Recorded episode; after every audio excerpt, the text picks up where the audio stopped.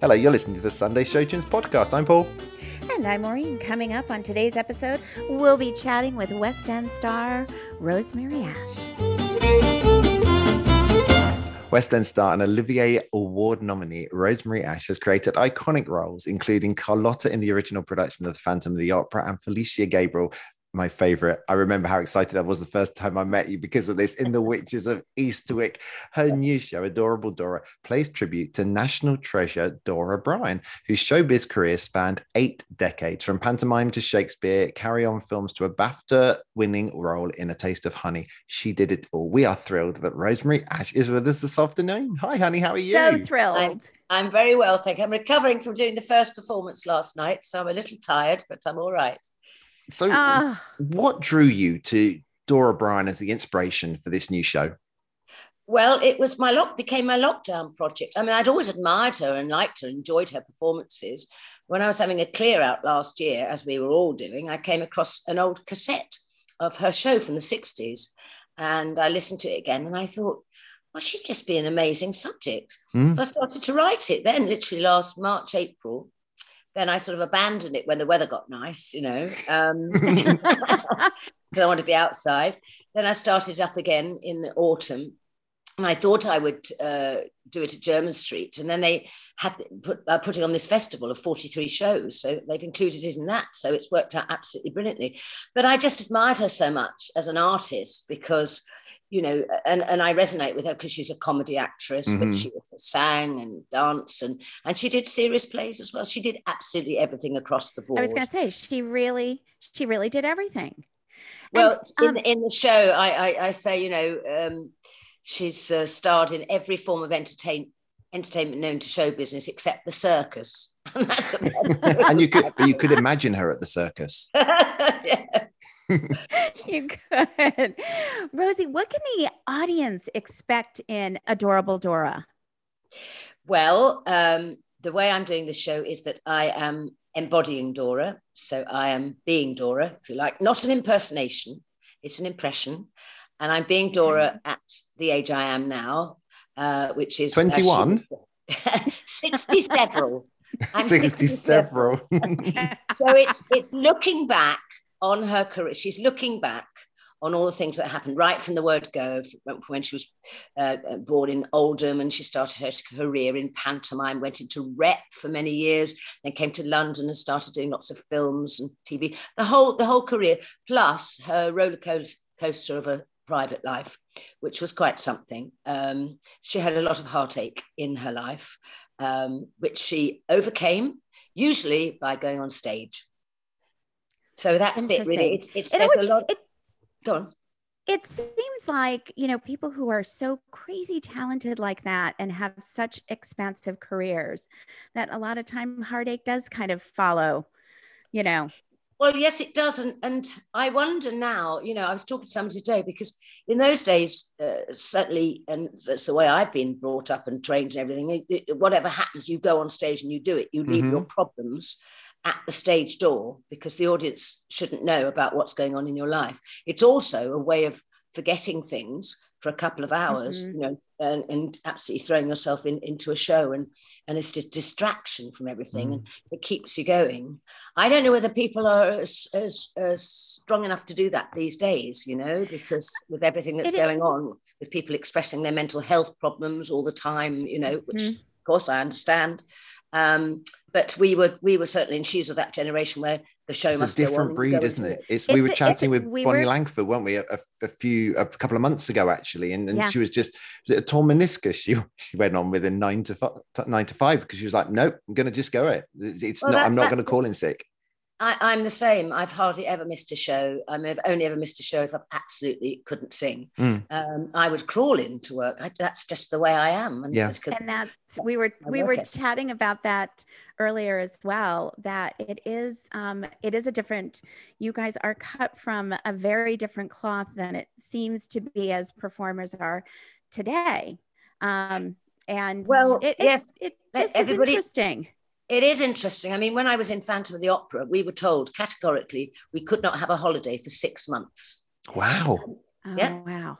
We accepted that. I mean, obviously the rules are different now. Um, I have for me, they've almost gone too far the other way because everybody's entitled to four weeks holiday, which means that once a new show is opened, if it's a big cast, you very rarely get the whole mm. cast, the full original oh, cast right. again, because mm. people start taking their holidays, which which I understand, you know, as well. I can see both sides of it, but um, yeah, and and then and nowadays um, people coming into the business are all too aware of how many sick days they can have mm-hmm. before their pay gets docked. Yeah. Um, and they like to take them. Mm. Um, it wasn't hasn't never been like that in my day and certainly my generation but uh, so getting back to dora she had a hugely varied career as we've mentioned yes. how do you decide what to include in the show well that's it is it is hard so i went through all the shows she did I, i've concentrated on you know because i have to pepper it with songs so i do talk about uh, I, I, I, pass over, I talk about the plays and films and things she did in passing, but mainly it's songs from the shows she did. So I went through, first of all, I wrote down, you know, because I wrote the show and I wrote down all the shows she'd been in, and then I picked a song from each one.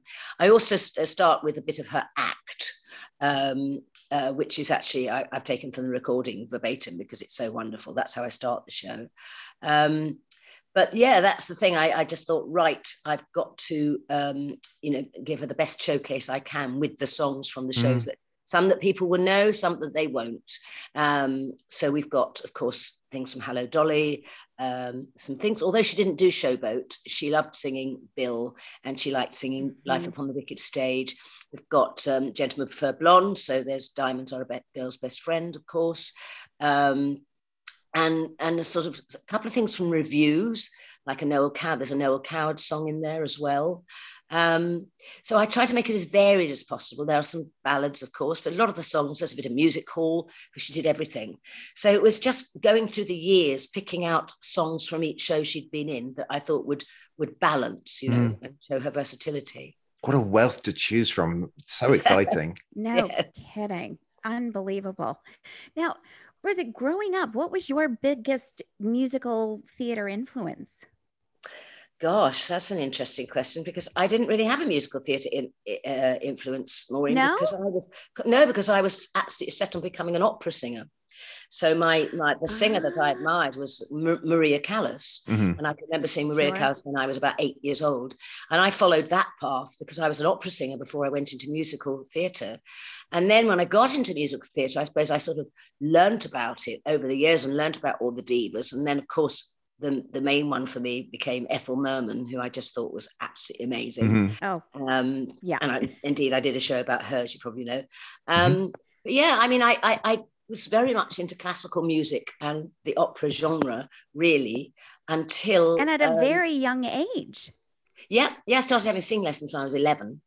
Um, and that's the path I wanted to, to, follow. I went to, I got my first, I went to music college and the London Opera Centre, and then I joined the chorus of Opera North in uh, okay. the late 70s and started there. And then I got my big break by going on for a part um, the Queen of the Night in the Magic Flute, which is very high. Got myself an agent, and he said, "Do you know Glitter and Be Gay?" um, oh. I said, "Well, I do as it happens. Would you like to audition for Candide?" Now, Candide is considered both a musical and an opera, yeah. really. Yeah.